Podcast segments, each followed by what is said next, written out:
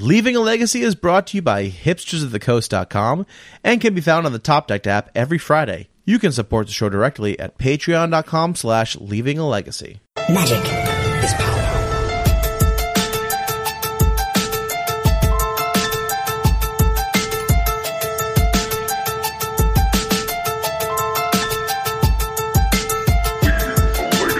Hello, everyone. Welcome to another episode of Leaving a Legacy. My name is Patrick. I'm your legacy newbie. With me this week, as always, Mr. Jerry Me. What's up, Jerry? Oh, not much, Pat. I'm running high on tax fraud adrenaline. Been working 80 hour weeks teaching my students for the big exam. So And you I said tax fraud adrenaline. Does that mean you're committing tax fraud and you're just you're so hyped up about it that it's just keeping you going? No, I was I was teaching a class on tax fraud and how to not get caught. I mean, how to avoid committing tax fraud. Well, six of one, half dozen of the other, right? exactly, exactly. Um, and yeah, I'm just I'm doing good. I'm just working a ton, but I still got some legacy in despite working an 80 hour work week. You know, you're committing tax fraud as another man's, you know, being a uh, uh, a, uh, a a a titan of industry. You know, Yeah, okay, we'll go with that. I'm just We'll saying. just, I'm saying. You know, if you know, you play to win the game, Jerry. If, you, if you're not cheating, you're not trying. captains of industry or robber barons. Also, You- also, you, you decide. It's insane to me that we all give the government an interest-free loan for a year. It's crazy. No, that's all. No, you only do that if you're bad at your taxes. You don't actually do that if you do your taxes right. No, no, no. I'm saying like you claim like I claim a certain amount at the beginning of the year, and then at the end of the year I get a refund, which means I just gave the government an, an interest-free loan for a year for no reason. Correct, because you did your taxes wrong. No, you your, no, because you can't. you are withholding the. I can't believe our magic podcast has turned into a tax law podcast. If you withhold the proper amount on your taxes, you will not get a refund. Yeah, but I don't try. I, I don't know, man. I just it doesn't seem right to me because I can't. You can't. You can't. All right. You can be angry about one thing, but you can't be angry both ways. You can't be angry that you're giving them a tax free loan or uh, interest free loan, and also not be angry that you don't trust them not to do it. Listen, Like, all I'm saying is taxation is theft and should be illegal. Okay. Yep. Okay. All right. Sounds good. you heard it here first, people. Death and taxes has been banned from the legacy format. Yes. All all cards playable in death and taxes are now banned. Yeah, absolutely, absolutely. So, so how you been, man? You've been playing a lot of Magic. I know you've been working like crazy lately. I have. I have not been playing as much Magic as I wanted to, but I have been playing a fair bit. I've actually picked up Hogak, Pat. Really? Yeah, it. I. I just wanted like my brain is absolutely fried from work, so I just wanted something that I. That pilots I- itself. and wait, hold on. Wait a second. Wait a second. You're telling me that your brain is so stressed out that you couldn't even like rub together the two brain cells it takes to pilot Sneak and Show. You had to go a step below and run Hogak. Sneak, sh- sneak and show's too too hard. Sneak and show's too hard. So I I decided to try Hogak, and then I realized Hogak is actually not as easy as you would think. There actually is some complexity with Hogak. so it was back to Sneak and Show. no, no, I'm still playing Hogak, but uh, I I like Hogak a lot. Like the sequencing of Hogak really matters. So it I feel like I'm playing against myself in a way, which is definitely interesting. Um, especially when I lose because I do that often, where I just like completely mess up my sequencing. If you're It playing was- against yourself and you lose, I guess you still win, right? So Yeah, exactly. I'm a winner either way. Um, but no, the the deck was a ton of fun. My first league, I took it in. I went four one. So, uh, like the deck is certainly powerful, and it's the most fair combo deck uh, I've ever played. Um, when we had uh, was it Devin on uh, a few weeks ago, uh, who was talking about playing it in the Eternal Weekend. I believe so. Yeah, Devin. I think Devin was on Hogak. um, and uh, he was saying it's it's really more of a fair deck than a combo deck, and I definitely see that now.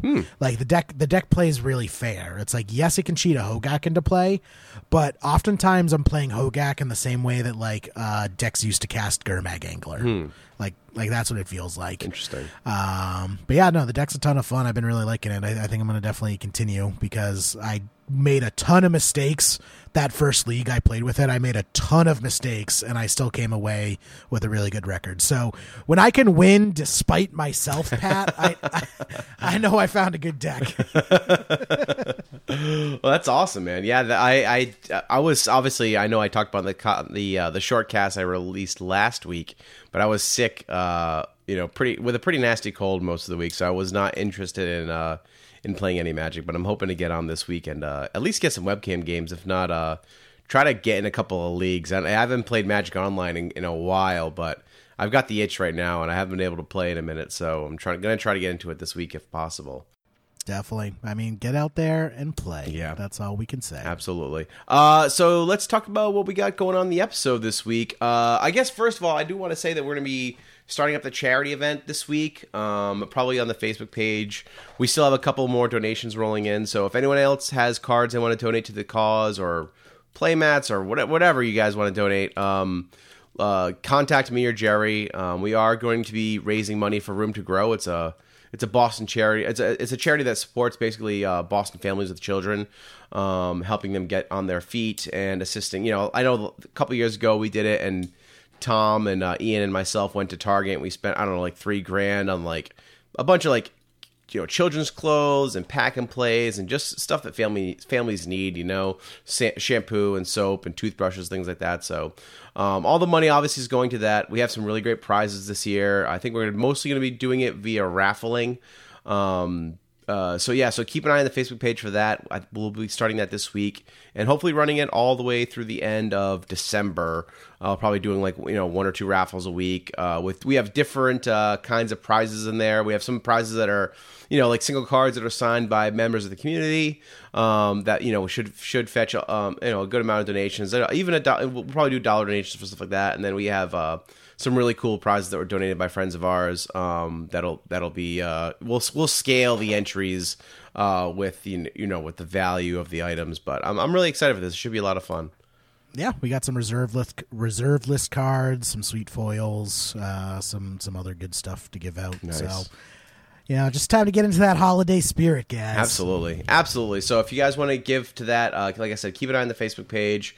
And uh, if you have any donations you want to send our way, um, you know, contact myself or Jerry. We'd be happy to uh, happy to, to to connect with you guys on that. But uh, but let's get into the show, Jerry. This week we have so we have the challenge uh, rollout, which if we have time today, we'll we'll discuss that. But I know you were kind of uh, itching to talk about the Commander Legends spoilers, which I don't know if is this like a like I don't know if this is a sealed set or if these are coming out in like actual like in decks. It seems like it's like almost like a sealed set, like a like you buy like My- deck like like booster boxes of this.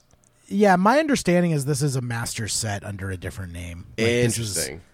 Like this is basically Commander Masters is my takeaway from this set. Okay. I might be completely completely wrong about it, but that's the basis that I am operating under, uh, which is terrifying, Pat, because whenever WotC does something like this, like Modern Masters, it uh, tends to just throw a huge monkey wrench in Legacy because Wizards prints all these cards that are too powerful for Standard, which end up also being too powerful for Legacy, as it turns out. Ah, yes. Um, so there's definitely a couple cards that have caught people's eyes. Um, I don't necessarily, I'm not terrified at this point, but I also remember looking at Modern Masters and not being terrified of Wrenn and Six. So we'll see what the sleeper of the set is. Yeah, something that. And uh, you know what my other issue is? A lot of these uh, cards aren't even in English. Like I look down the spoilers, I can't even tell what the what the frick they are. So I'm not happy about that. Pat, mythic mythic Pat. spoilers. Get your shit Pat, together. Click on, it, and you I don't want to click on three dozen cards just to see what the text is on them. Make them English on the homepage. I don't understand what the problem is. Oh boy. What's the problem there? I don't. I don't understand. What's the, what's the issue? Uh, so what's your favorite card of the set so far, Pat? Anything in English. Moving on. no, uh, so um, I was actually listening to the Spike feed earlier this morning. That's one of the podcasts I listen to every Monday, and uh, you know, I, I don't want to bite too much. That's one, one of the reasons I don't listen to a lot of Magic podcasts is because I don't want it to bleed into my own sort of thoughts here. But Curtis, you know. didn't have a whole lot of good to say about the um, the the Black Lotus ripoff, uh, Jeweled Lotus. That's for you know basically a Black Lotus for commanders. And uh, Yeah. I'm not going to harp on the reserve list thing, um, but I kind of want to echo what he said, in that it's just it's just getting it's getting very close to reserve list territory, and that eh, I think I think Watt's are this is a coward's move in my opinion. That's all I'm to say. yeah, I I just want to say like rip the band-aid off. Come on, Yeah. WotC. Stop. That was my comment when I saw this. Like this is getting awful close.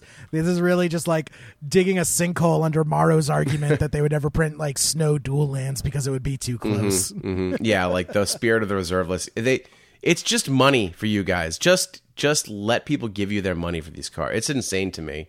Um so yeah, uh, other than that, like I have zero interest in commander cards and and I'm sure there are Oh, there's actually Oh, okay. Anyway, um I just saw that there's a, a Nevinyrral Urborg Tyrant card. So we have an actual I guess picture of Nevinyrral. Anyway, um I, I'm sure there's going to be a card in here that will uh, become a problem in Legacy, just like there is in every set that that WotC releases because they don't care about the Eternal format. So um, I'm sure something in here is going to turn the format on its head and make it unplayable again. So I'm just we'll just wait right. to see that when that happens.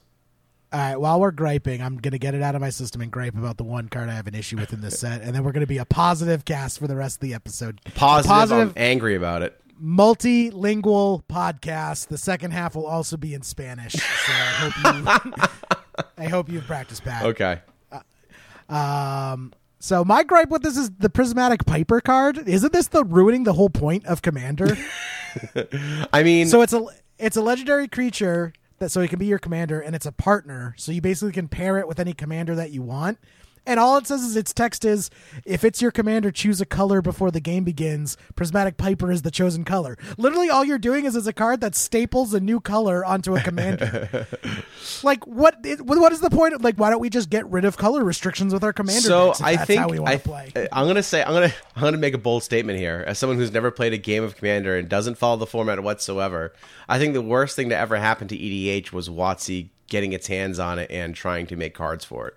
I'm gonna say that right Yes. now. I'm gonna say that right now. I think that's the worst thing that's ever happened to the format. Um, any Like- anytime that WotC tries to make a card for a for a format, they they just they destroy it and they just keep pumping cards into it. It's it's honestly it's like uh it's like the beating a dead horse metaphor. So um yeah. I'll say, all all I'll say is like I get why they've done it. Like I have often wanted to like add a color to a commander because it would ma- open up this cool combo that I could do, and I couldn't do it because it was the wrong colors, and I was sad about that. Mm-hmm. But the restrictions exist for a reason. Like printing this, I just like I feel this is a card that's going to be house house banned in a lot of places.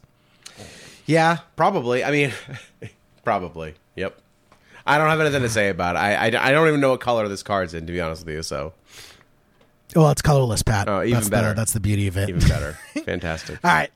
Let's talk about some good things with the set, which I was actually happy to see. Preordain's getting reprinted, Pat. Yeah. Which is its first reprinting in I want to say like almost ten years, which is huge because foils on Preordain were through the roof. Um, I got my set of uh, foil preordains for Sneak and Show through you know help with uh, community members, uh, you know hooking me up and getting good deals, uh, and I still probably average close to hundred dollars a preordain. Uh, so this uh, this is probably going to bring the price down quite a bit and, and let people you know get that bling in their deck that they they uh, haven't really been able to before. That's pretty sweet. They're very Yep. cool. I see they're printing. I know we talked about it, but they're reprinting the, the diamonds as well, and the, not Mox diamond, unfortunately, or Lion's Eye diamond, obviously, but uh, like the Moss diamond, Sky diamond, the, the diamonds from Tempest, I believe, was the first that they were in, if I'm not mistaken. Yeah, I want to say they were also uh, they were also from Tempest. So uh, yeah, I mean those are cool. I mean those are also kind of like expensive cards too. I remember those being like two three dollars Yeah. just because they were old Yep. and they're they're certainly useful. So I mean this is the the good parts of these sets Mm-hmm. is they give us and this is what these sets were for originally when they were marketed right they were marketed as a way for them to get reprints into our hands Right. the issue the issue is when it stopped being reprint sets and they started needing to you know meet those sales quotas and make new cards as well Exactly. Yeah. Exactly. um but yeah no i think i think them getting more copies out there is is pretty awesome uh you want to talk about kind of the new cards though pat to see what might actually end up uh seeing some play Uh, sure. Yeah. Is there something here that piques your interest? So the one I'm most interested in is the uh, Flash Mindslaver creature, the opposition agent. Oh, right. Yep. Yeah, so it's two and a black for a three-two Flash. You control your opponent while they're searching their libraries. While an opponent is searching their library, they exile each card they find. You may play those cards for as long as they remain exiled, and you may spend mana as though as mana of any color to cast them. Yeah, this is uh this is the Doomsday Killer, right? Yeah, Doomsday Killer. I will take your deck. Your deck belongs to me.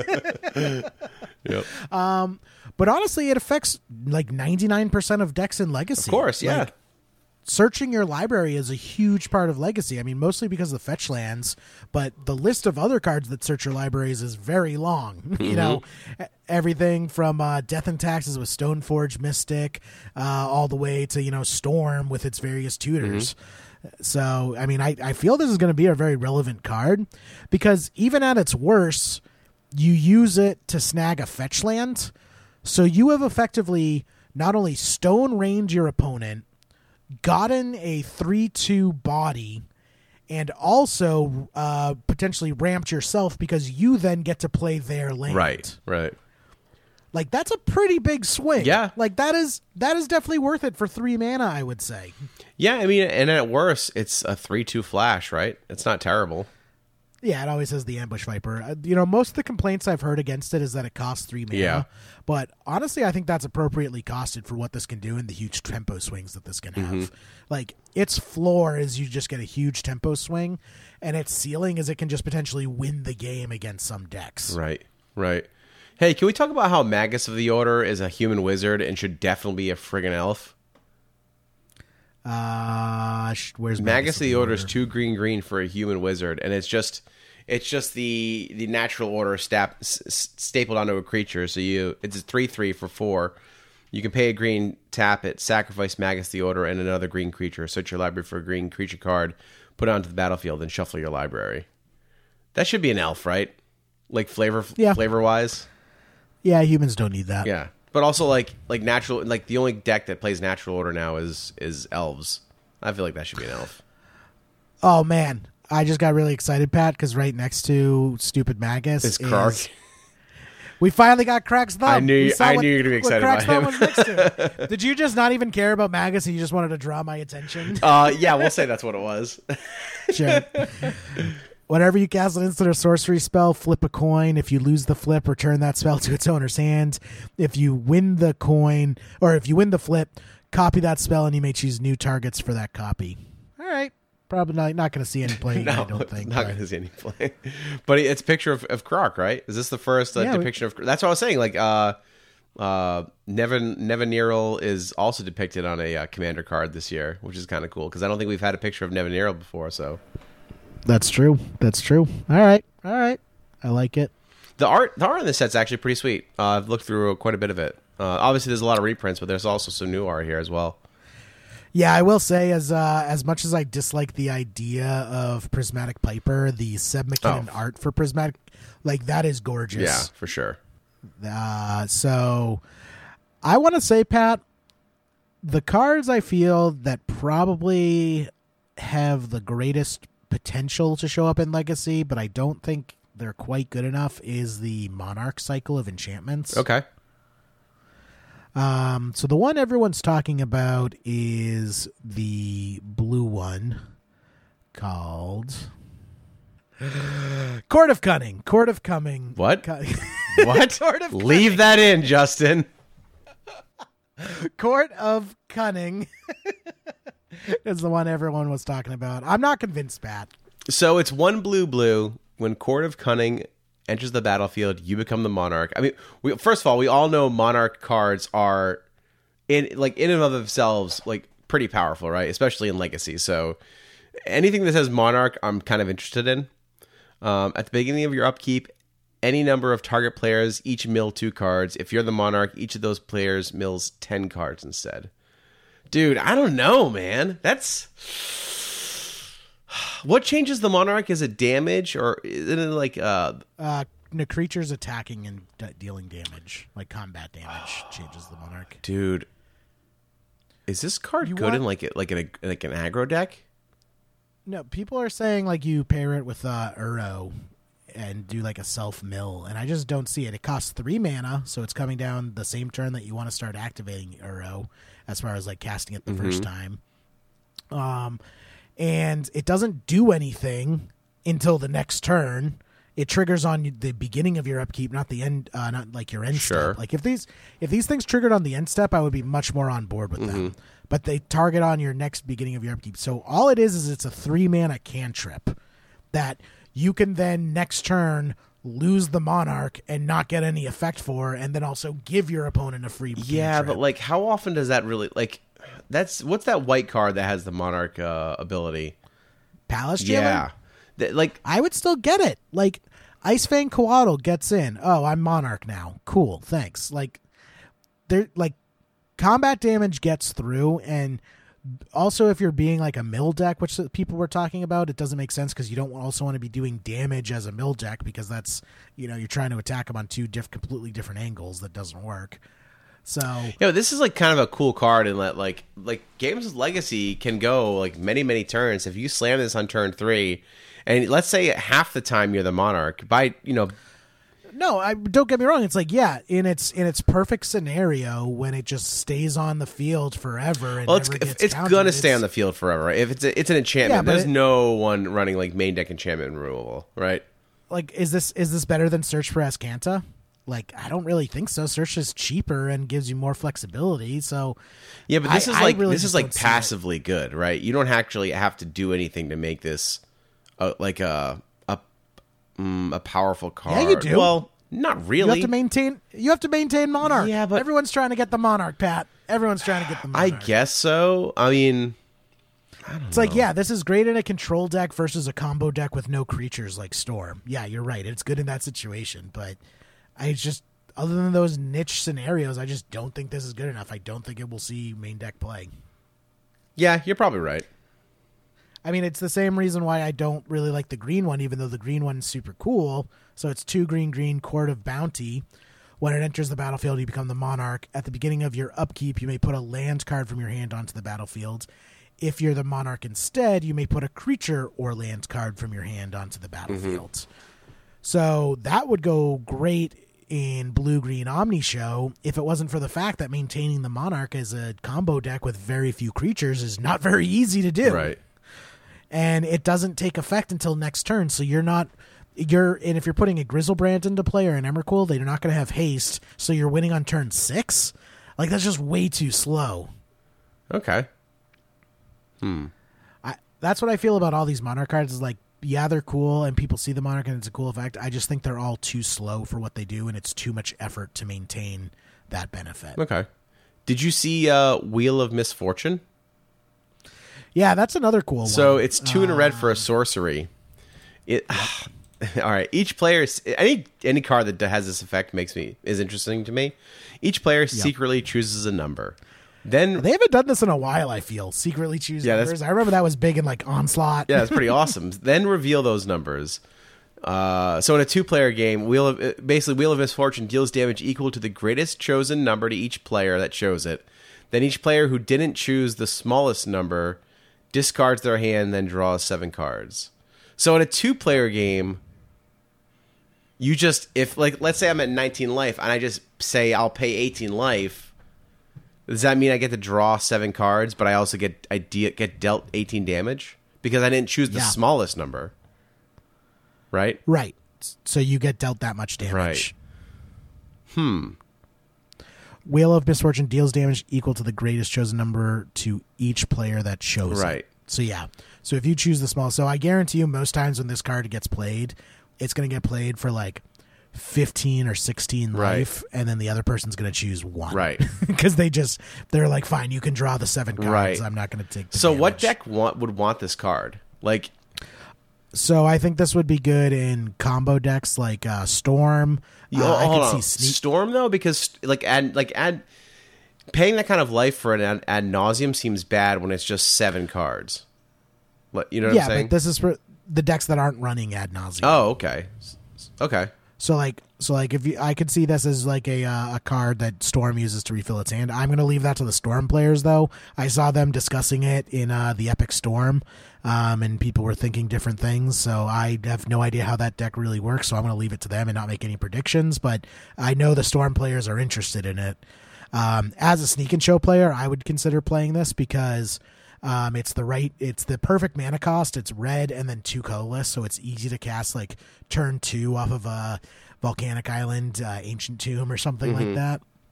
And you know, we just want the cards. Like we don't, we're gonna win next turn anyways. So the life loss just doesn't matter to us. Yeah, like the, I think the card, like the deck that makes this most interesting to me is like a deck that doesn't want it is a deck like Burn. Like the deck doesn't Yeah. want this card, but it like seems like such a cool effect to have. You know what I mean? It's like yeah, Burn doesn't care about what its life total is. It's, I think it's awesome. It's just cards like this traditionally haven't been good in Yeah. burn because anytime you give your opponent an option, it they it just allows that your opponent to outplay you. Well, like every well, here's here's well, you know what's kind of interesting though is that your opponent's always going to say zero, right? Because they can't afford not to take. always. Yeah, but like also if they if they do the math, if they on average like a burn deck, each card is worth three Right. damage in a burn deck. If they do the math out and you know seven cards uh, comes out to twenty one damage in their head, you know maybe they will fight over it. Like letting a burn player draw seven cards is is pretty. That's that's what I'm saying. But like, how much life is someone willing to pay to not let that happen? And and they have to, you know, and if you're kind of playing this, if you're, you know, this is being played against you, and, and you're on the defense, you're th- chucking your hand away for seven cards. Like so. It's worth noting that like it's not it's not great because like a wheel of fortune isn't always great for everyone involved, right? Like sometimes you get seven bad cards. So like imagine Yeah, and- chucking away your and hand that's and why I- seven bad cards against burn. Yeah, and that's why I'm not like running a play set of these in Sneak and Show, but I would want to try it out to see how it goes as like a one Right. off, like in the intu- in the intuition. Sure, slot. yeah. yeah. Actually, the more I'm talking about it, the more I'm talking myself out of it because then I'm just like, no, I'd rather just an intuition in this scenario. Yeah, yeah. Um, but honestly, this card really reminds me of Browbeat, Okay. and Browbeat was a really cool card, but Browbeat was never a very good card because, like I said, when you give your opponent the option, all you're doing is setting your opponent up to potentially outplay you. Yeah. Like you you want to maintain control of the decision so you can outplay your opponent, Mm-hmm. not the other way around. Okay. Yeah, that makes sense. Um, I don't know. It's just those those kind of cards are just always interesting to me. It's just it's a different axis that it's, that kind of plays on, you know, than we're used to. So Yeah. Can I just say, Pat, I really wish Cascade triggered on entering the battlefield instead of cast because I would totally run Apex Devastator. yeah, um, I don't know if it looks like someone made an error when they when they made this card, like when they typed the card box, like the text box out, because it just says Cascade, Cascade, Cascade, Cascade, like someone's fever dream they had, like they're just muttering to themselves over and over and over again. Uh, it's Yeah, eight it- green green for an unplayable 10-10 that just has just cascades four times, right? So how does that work? Like you can play like you you pay ten mana and you, then you get to play and then you flip cards over from the top of your library until you hit a card that costs 10 or Right. less and get you get to play it for free Right. and then you do that three more times. So they were actually talking about this in the uh, mono green 12 post uh, discussion group Yep. uh, because it's it's you know they can actually cast it so they can get the cascade triggers and they ultimately decided that it's actually not playable because it's too cheap. Right, right. yeah, because they want to play like Kozilek and they want to play Emrakul, right? They don't want to play you know nine mana guys. exactly. What they what they did mention though is what could be cool is you could do this with a build with like Karns and Ugins. Yeah, totally. you could like imagine like casting this and then flipping over Karn, Ugin, and maybe like a Nicol Bolas if you're feeling real spicy. Yeah, I guess so. It just seems like I don't know. It it just seems that there's better things you could be doing. yeah. It's just it's just a totally badass card. It's, people it's yeah, it's neat. It. It's definitely neat. Uh, the Yeah, I don't think it's very good. the uh the head of this creature is unusual in that like there's like a bird, a dragon, a goat, it's a chimera. It, chimera hydra. it's a chimera. Yeah, I, I, I guess so. I don't know. I'm not super excited. it's a it's a chimichunga Hydra. Yeah, exactly. Yeah, exactly. Uh, Vampiric Tutor getting another reprint. When was the last time that was reprinted? Was it Eternal Masters? No, it was more Uh, I recent. thought it was that. like I thought it was iconic masters. Oh, that might be right. That might be right. I can't remember, but it had like a, a recent, a more recent reprint. Um, let's see. I think that's pretty much it from the set.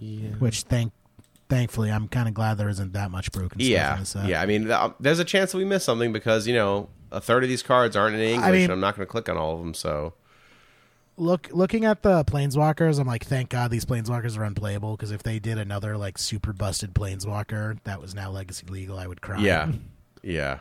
It's uh, yeah. And like on a limited print set like this, it would just it would just be bad, right? Right. Yeah, this must be like a map, but this set isn't intended to be like drafted, right? This isn't a draft set. Maybe maybe you can draft it. I don't know. I got really confused for a second, Pat, because I was looking at Servo do Laboratorio, and I did like my brain didn't connect that it wasn't that it was uh, Italian instead of English. See what I mean? So I just see. Well, I just see creature type zombie, zo- uh, zo- zumbai, zumbai horror. I'm like, what is a zumbai? Jerry, your long your long weeks are getting to you, man. They're getting to you. I'm excited to le- le- uh, learn about the mystical land of Zumbai. Oh, that's great. Um, there's a lot of commanders in this set. Obviously, a lot of commanders. I mean, I think that makes sense. It's Commander Legends. Yeah, I mean that's why I said obviously. I'm just I'm uh, and I don't even know how many of these are new and how many are not new. I don't think it really matters. I don't think any of them are playable in Legacy. There's gonna be just one in here that's gonna show up in like Nic Fit, and it's gonna be bonkers, and everyone's gonna think, ah, it's a Nic Fit, and then it's gonna fall by the wayside, and no one's ever gonna talk about it again. Yeah. Yeah, I don't like it. Um Yeah, nothing else in here that kind of really gets me going, but I'm sure I'm sure there's there's a chance we missed something. Uh but yeah, that's it for the spoilers here, I guess, right? Yeah. We'll, we'll probably get proven wrong a week from now when something gets. blown That's fine. I'm fine with that. I, I've I've come to accept our Oh wait, I almost forgot. Stasis Turtle is life. Oh Stasis right, Turtle. the stasis turtle. Yeah, yeah, yeah. Yeah. You're excited about that, huh? Yeah. Yeah, I mean, I don't think he's good or anything. I just, I just, it's. I feel it's like perfect design. Like this is my ideal of like what a perfectly balanced Magic card would look like. Interesting. Okay. Like it, it's just so perfectly. It's like so one black, green, blue. Okay, for a two four. All right, it makes sense. He's a turtle. Turtles should be two. Sure. Yeah. Yeah.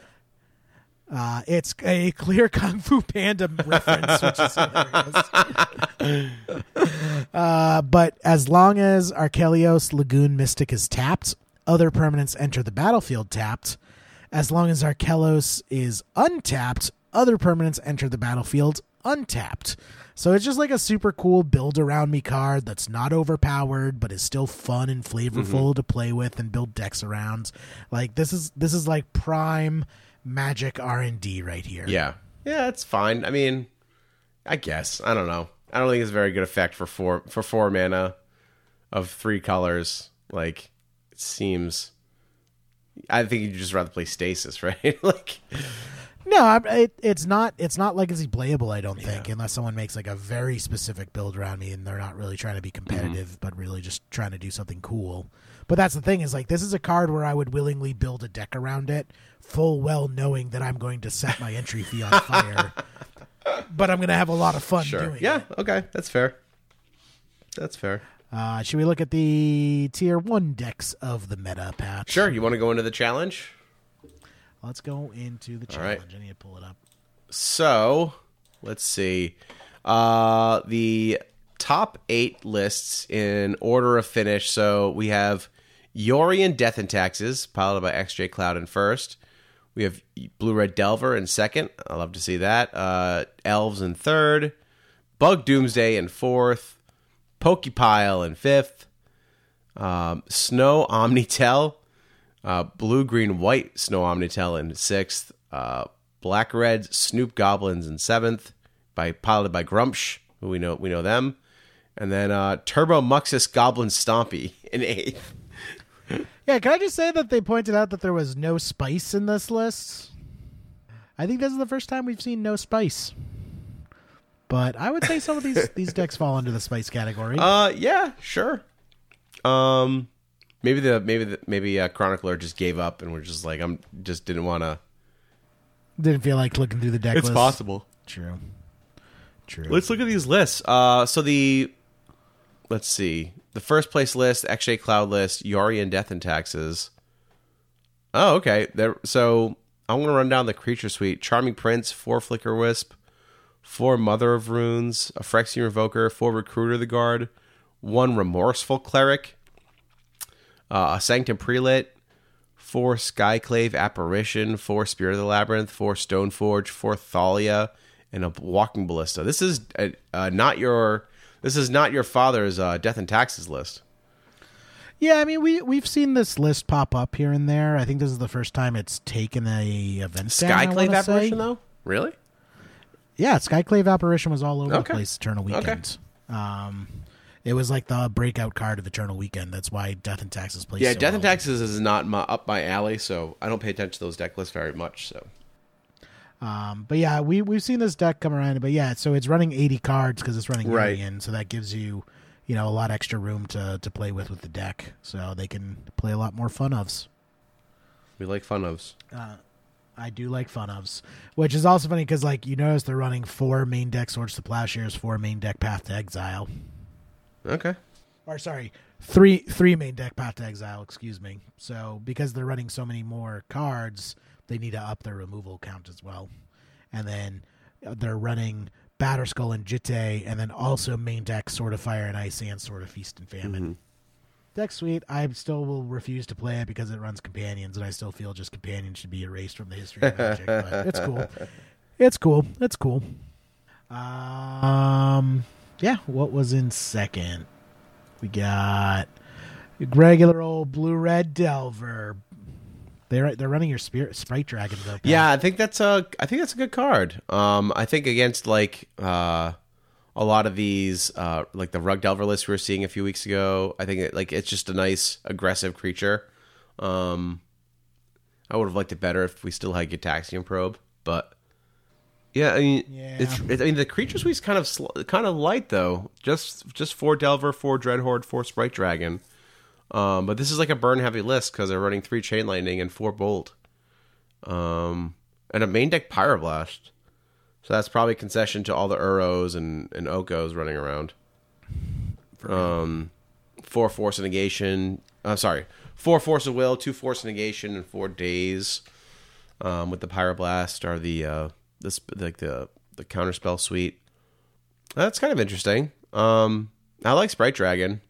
I think I'd like. Yeah, I think I'd like maybe one or two more creatures in this list though. Twelve seems pretty low, but um, it's been a minute since I've since I've taken a a spin with Blue Red Delver, so maybe it's the correct version.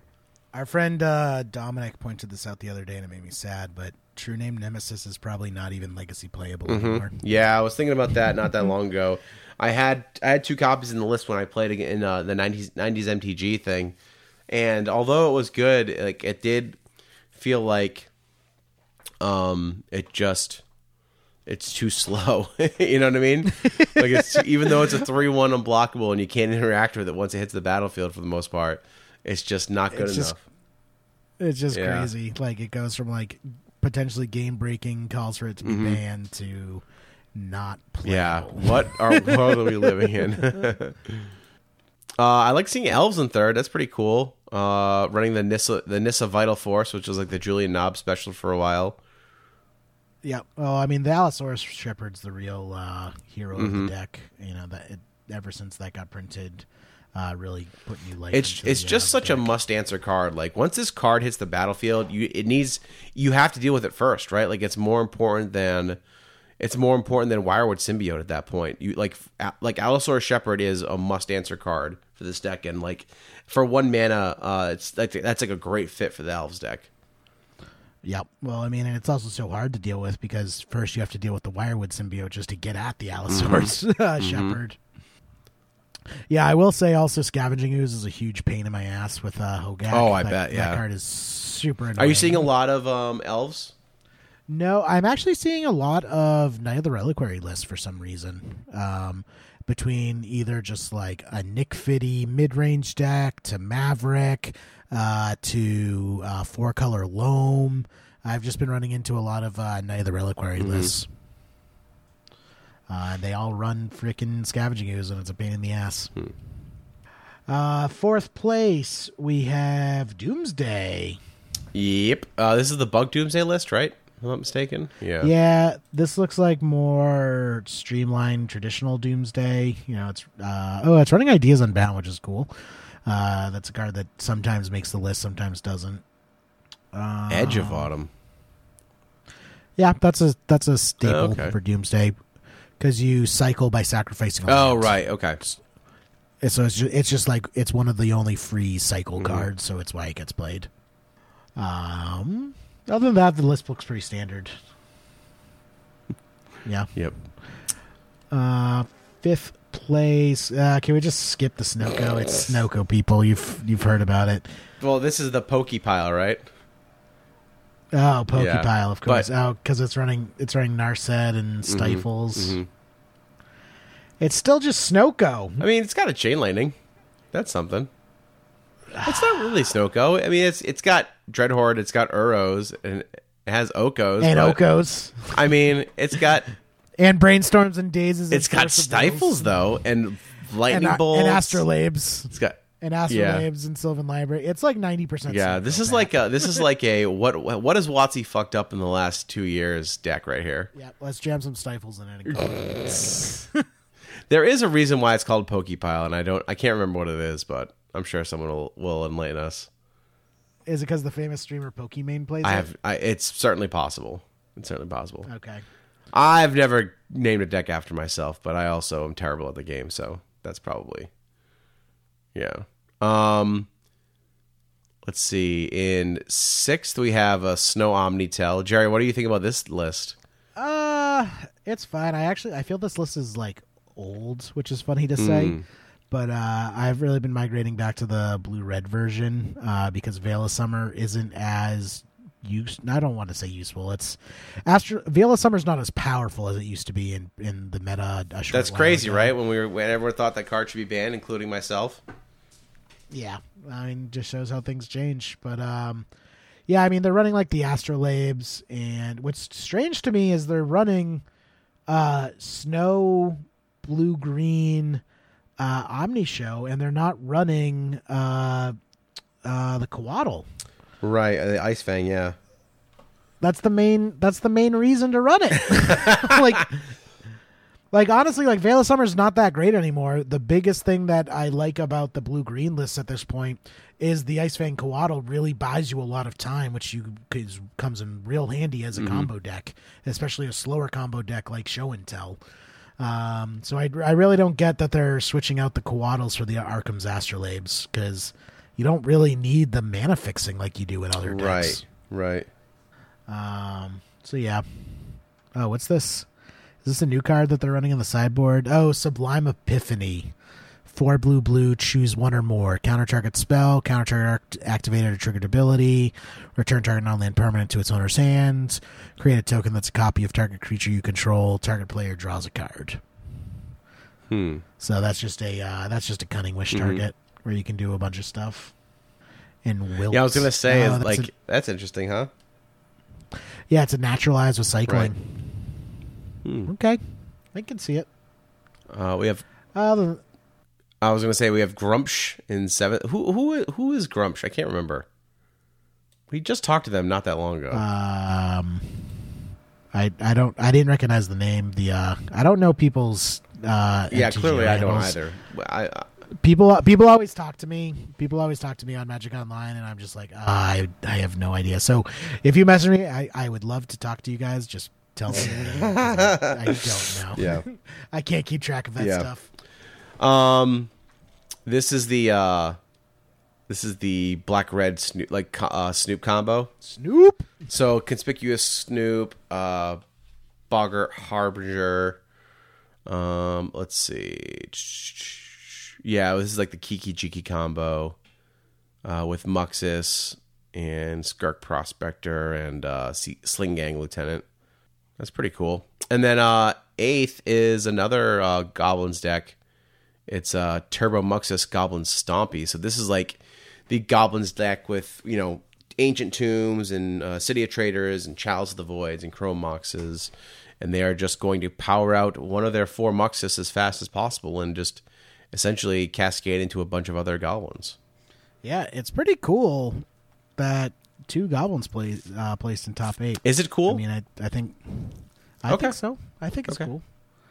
Well, what is the word you would describe? it? it, it, it's interesting. Um, it's funny because I, Goblins know our friend, our friend um, uh, Eli was was concerned that Goblins was like you know unplayable right now, or I, as this, as of like three or four weeks ago was unplayable, and now we see two in the challenge top eight. Again, it's a it's a challenge, so it's not um you know all, exactly yeah but it's it's it's interesting it's a nice barometer of kind of where we're at as a format and if this is the top eight like that's not a terrible thing um, it's not all snow decks and it's not all rug delver decks all interesting to see not a single rug delver in the top eight That is. I think eh, well, everyone just played the hell out of it in Eternal Weekend, so everyone needed a break. uh, rug delver did finish in ninth though so it's not far from the top Well, eight that person just doesn't have a soul. i mean yeah i agree uh, I take it back. I'm kidding. I'm kidding. But uh, I do feel that is a part of it that I think people were just a little tired of Rug Delver a little bit.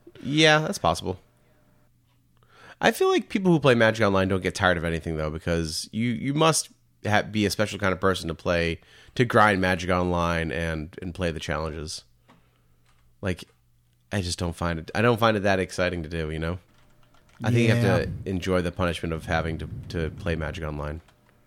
I I I enjoy it for what it is. It does not have the same draw as paper magic Yeah. for me. I am definitely missing that that lack, and even webcam magic.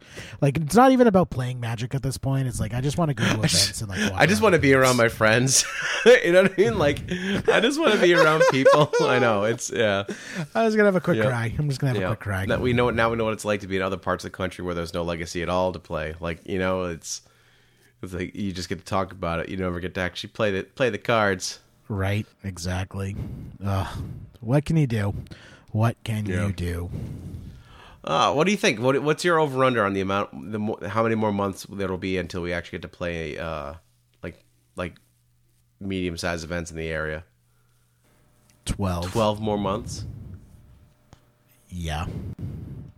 Unless there's like some amazing breakthrough with rapid testing where it's like you can test uh, like on your way out the door like as easy as taking a thermometer Mm-hmm. uh, or a vaccine and I don't think either of those are close. All right, would you, what would you say if they were if they just if Massachusetts just opened everything up tomorrow was like you know what like you're all adults and this is America you can make your own decisions I mean I still would it's the same as I still wouldn't go, you wouldn't go events. to events if everything opened up Hell no. Hell no. would you do other things in like public would you go to like a movie theater No, I wouldn't go to a movie theater. Hmm. I would would you go to a restaurant I would eat if they took appropriate cautions, like extra room between. I'm saying I'm saying no one is doing it like outside of like wearing masks like no one's doing anything outside of masks like there's no more like there's no intrusion you know I'm not making a I'm not making a, a uh, you know a statement on it either way but like let's say there's no restrictions on what you can do or how businesses are allowed to run like people are still wearing masks like you know rational people would do I still wouldn't go to those things. It's it's too much of Huh. a risk. It just is. Hmm. I mean, we can't even wear masks. Imagine if we just let up. Like people are just going to be dumbasses about yeah it. Yeah. Because because we have these restrictions and people are still being dumbasses yeah about it. yeah all, all that means is the dumbasses are going to feel inc- even more inclined to do what they already. want it's just it's just crazy man that it's been you know eight months of this you know what i mean Yeah. It's a, it's a world change. I mean, people were also saying it was crazy that the TSA lines were so long after 9 11. Guess what? We still have them. yeah but like it's never been shown that well that's a bad al- that's a bad analogy because it's never been shown that tsa has prevented any attacks anyway so it's oh, really just Well, been what a about like the shoe it's bomber really guy? just the been- shoe bomber guy got caught by just TSA. been- Go, don't, TSA has caught lots of things. I'm sure they, I'm, but it's never been shown that they've actually prevented any attacks. So, like, what has the TSA actually done? Has it actually been good? Oh, that is that is so nitpicky. It's how is that is so nitpicky? The purpose of the of the thing is to prevent the thing, and if you can't say that they've actually prevented anything, That's like you have a that's like you have a small town. And it's like, hey, uh, it's never been proven that the firefighters have ever actually prevented a fire. So should we actually have a fire? Well, no, no, no. The, the purpose of firefighters isn't to prevent fires; it's to put them out when they happen. So, like, Okay, the, well, a it's- firefighter, it's a never- firefighter is more like an air marshal than a TSA agent. And I'm fine with air marshals being on planes. I think it's a great idea. I think there should be air marshals with like that, like open carry, like M16s in a plane, and that, like, they. You really want an M16 on a pressurized airliner? listen, man, I'm not going down for anybody but an automatic weapon. Okay, that's what I'm gonna say. Okay. All right. so now, if if like all restrictions were off and like Pete, someone like Wizards announced, hey, we're having a GP, I would Mm-hmm. Yeah. go. I would go. Interesting. I don't know if I. I probably would skip a GP because like those are very much like uh like a crammed in a in a tuna can scenario for me. But like, I Dude, think I would go to like my local store if there was like if there was like thirty people there, people wearing You know masks. I just realized. You know what I just realized, Pat, is uh this is uh unofficially ended the handshake debate. We'll never have to have the handshake debate ever again because no one will ever want to shake hands after a match ever. yeah, I mean, I, I I- I'm still gonna shake hands. I know people think that like that's that's gonna end, but I'm I still shake hands with people. Even now, I shake hands with people when I see them. You know.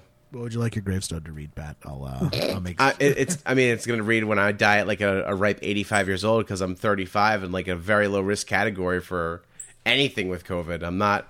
I'm not afraid of it at all, to be honest. The only the reason why I wear a mask in public and stuff is to protect my my you know, not I wouldn't say aging parents, but my you know they're in their 60s or whatever. They're like they're 60 years old or 61 years old, so that's what I wear a mask for. I don't wear a mask for myself because I'm 35 and I'm a strapping young man, Jerry full of piss and vinegar, and I'm not worried about COVID. can happen to anyone, Pat. Oh, Can totally can. to anyone. My father, my father actually had it uh, a couple weeks ago. He had like a fever and like uh, stayed home. Like didn't feel good on Thursday.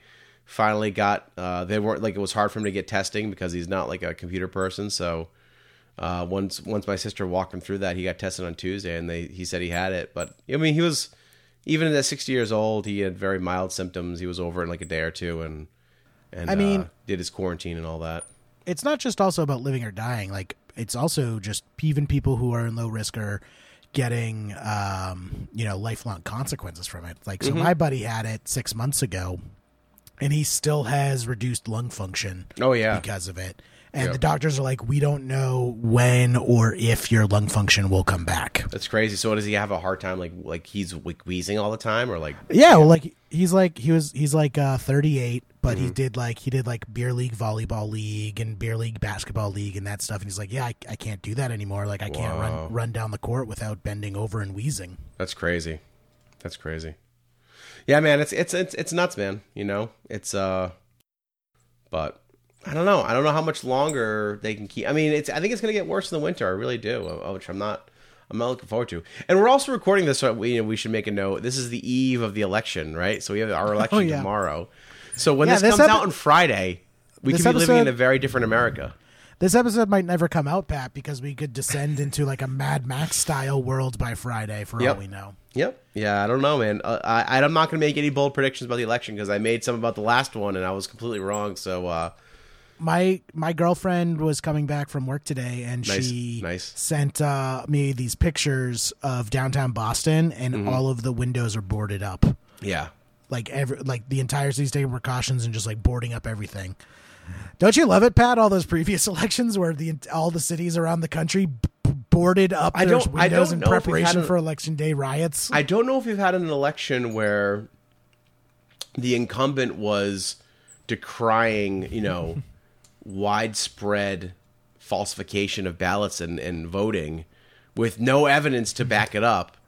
Um, and then also just claiming and like and and for what it's worth, like the Dems have also like gone through their scenarios about contacting the UN to have them step in if if Trump doesn't uh, you know uh, cede power. Like it, it's actually kind of crazy, man. Like we are living in a very um, unusual, like on top on top of a pandemic too. You know, it's like I don't know, Yeah. man. It's like it's a lot to process. I actually just try to. I, that's why I'm not even on Twitter anymore. Dude. That's part of the reason why I went off Twitter was like the negativity and like the constant like echo chamber of news that you get into and like the the call out cancel culture whatever you want to call it was just really um, toxic and i thought un- unproductive and just um, you know the the left eating its own over and over and over again. It was just it was just too much. So i just i bounced out of there and it was uh it was great. But unfortunately um, with the election here like it's it's it's it's everywhere you can't get away from it right now you know it's wild It's true. yeah but we're talking about we're talking about too much uh, serious stuff this is a magic the gathering podcast Yeah, I was just gonna say, like, all of these issues are like almost as egregious as uh, the Watsy not uh, as jeweled res- lotus what are they thinking Yeah, as jeweled jeweled lotus. Like, come on. Come on, you fucks. Sorry. Um, all right. Well, let's let's start wrapping up here, Jerry. Let's get into scoops and poops. Scoops. Who do you want to scoop into top eight this week, Jerry? Uh, this week I want to scoop in. I got nothing, Pat. I wasn't You have nothing for this. How about scooping nothing. people who voted? Scooping Yeah. people who voted. Thank you, Pat. I'm going to scoop in people who voted. Nice. Go out there and vote. I'm gonna scoop in people who didn't vote because that's you. You're the real heroes. God damn it. Sorry, sorry, I had to set you up. Uh, no, I, I'm actually I'm going to vote myself tomorrow. Um, I I couldn't do anything. I want to do early voting, but like, uh, I've been like I was telling you, I was I was working like 70 hour weeks up till last week, so I was just not around when any of the voting booth booths were open. Um, but uh, but I'm going tomorrow. I I have a tiny little town, so I'm not concerned about um, there being any lines or anything like that. I've never had an issue with that, so I don't think we're gonna see anything like that this this year. Um, but I'm gonna I'm gonna vote tomorrow, and uh, I I think uh, if you're from Massachusetts, I think you should be voting yes on one and two. I don't know if there's any more uh, any more questions up other than one and two, but I think they're both uh, solid yeses from me, despite uh, the uh, advertising from from Big Auto and from Charlie Baker. I just want to say I decided to vote yes on one when uh, they I saw the ad where it said vote no on one or you will be sexually assaulted in a parking garage. what? yeah, it's uh the auto industry is like really against uh uh yes on one, so I'm I'm all about yeah. Right to repair. Yeah, exactly. They're very much against it. So Yeah, but one of the ads, and like they pulled it after a while because I think people were like, "Yo, this isn't working." but it was literally just like, if you vote yes on question one, you will be assaulted. have you gotten like a ton of like text messages and calls this year, like voting stuff?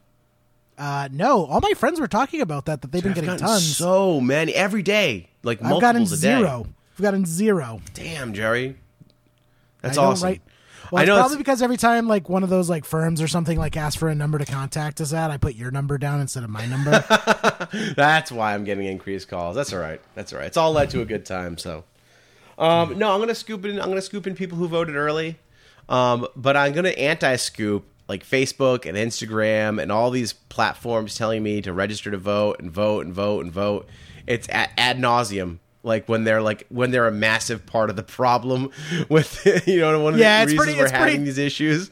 it's pretty. It's pretty tongue in cheek. It's like screw off Facebook. Yeah. Don't don't Yeah. remind me to register to vote. Yeah. Like you're the you're part of the reason we're in this mess. Don't don't tell us to vote. Like I'm I'm coming around to the point where like I'm start like if it wasn't for the leaving the legacy group, that's the only reason why I'm even on Facebook. But I'm starting to think like I don't even know if Facebook should be legal. Like what they do, like it is just it's twisted, man. And I'm gonna I can't wait for Ian to hear that and uh throw his cup acro- He is across gonna room. he's gonna love that so much. He's gonna love that so much. yeah, I'm kind of I feel Facebook should be illegal. Jerry's Jerry's gone from chairman like in the in the in, in our in our in our group chat. He's gone from chairman Mao to like to like to leader of the Donald in like four short years. It's been amazing. oh my god. Oh. Yeah, it's been interesting. Uh, but I, I hope that uh, I hope that when this releases on Friday, uh, things are calm and uh, all these new gun owners haven't had to use their firearms uh, in self defense. Thanks, Pat. No, no, though. I was listening to an NPR episode today about uh, how the explosion of gun sales to not like people who already own guns, but to brand new gun gun owners who are like afraid of like afraid, just just afraid, just afraid of what's going to happen. That's exactly what we need uh, right now. A whole bunch of really nervous people with firearms. so some- For first, some of them- first time firearm. arm Some of them were very nervous. Like there was one woman who like went to the gun range with her friends and had like a nervous breakdown. Like couldn't handle like the the guns, like the the sounds and like it was it was bad, man. Like that those aren't the people who you want to have having firearms. Um I don't know. Jerry has like the best he has the best I don't know what where this this meme came from. It's not even really a meme, it's just a Facebook screenshot of a girl who is very excited to be a gun owner and then someone just like says, "I don't feel safe you having a gun." And then the next frame is her getting arrested for pulling a gun out in a dispute on the on the highway or something. like a road rage, road rage, pulling a gun in road rage. Just like it's like oh it's so good it's so good um yeah i haven't got a chance to take my ltc class. I really got to do that. I've just been too busy. But um yeah man it's crazy dude. Like people uh it's it's been nuts. So I'm, i really hope we see you know a different world when this releases on friday. I really hope this releases on Friday and we're not like uh, fighting over water in a Mad Max style dystopia. yeah. Yeah. Yeah it's it's uh it's bleak. I know we're laughing a lot but it's it's been pretty bleak man so um yeah you gotta laugh to get through the through the tears but um yeah i guess we'll see man we'll see We'll see. um, all right, well, that's I guess that's it for this week. Um, remember, we'll be doing the Room to Grow charity this week at this uh, you know this upcoming week, which is going to be awesome. Um, thank you for everyone who's who's you know sent us stuff. Um, I know Jerry and I and Tom and Ian were all donating stuff from our own private collections as well. Um, so I'm really excited about that. I think uh, we raised a ton of money la- uh, last time for Room to Grow, and they were super thankful and just uh, it was just awesome. So, and I hope this year we'll get a little bit more. Um, you know, we'll raise a little bit more. We'll beat our last fundraiser, and uh, I kind of I was actually th- thinking about this today, Jerry. And let's just like let's just do it live right now. What do you think about doing like a stream with you, me, Tom, and Ian at some point? Doing like a like a, stream in the weekend for like and like doing some kind of donation thing where like we play Magic Online or we play some paper games or I don't know something something where we come up with something. Sounds baller, man. Yeah, I'm down. He's, Jerry says it sounds baller. Awesome. All right. Well, uh, I guess that's it for this week. Um, you know, shout out to all the uh, our patrons. That's awesome. If you want to support the show, you know where to find us. And uh, and yeah, last but not least, thanks to Justin Lutz, audio tech sound engineer and uh, expert marksman, from what I've heard. But he's only good with like a blow dart. And crossbow. His preferred weapon is the crossbow. Oh, really? Yeah, it's from his days as a, a Van Helsing vampire hunter that we talked about a few episodes ago. Oh, right. I forgot about that. Yeah, that's that's pretty Yeah. awesome, man. He's a he's quite the renaissance man. He is. He is. All right, Pat. I'll see you later. All right, guys, have a great week, and uh, we'll catch you on the uh, we'll catch you on the other side. Bye.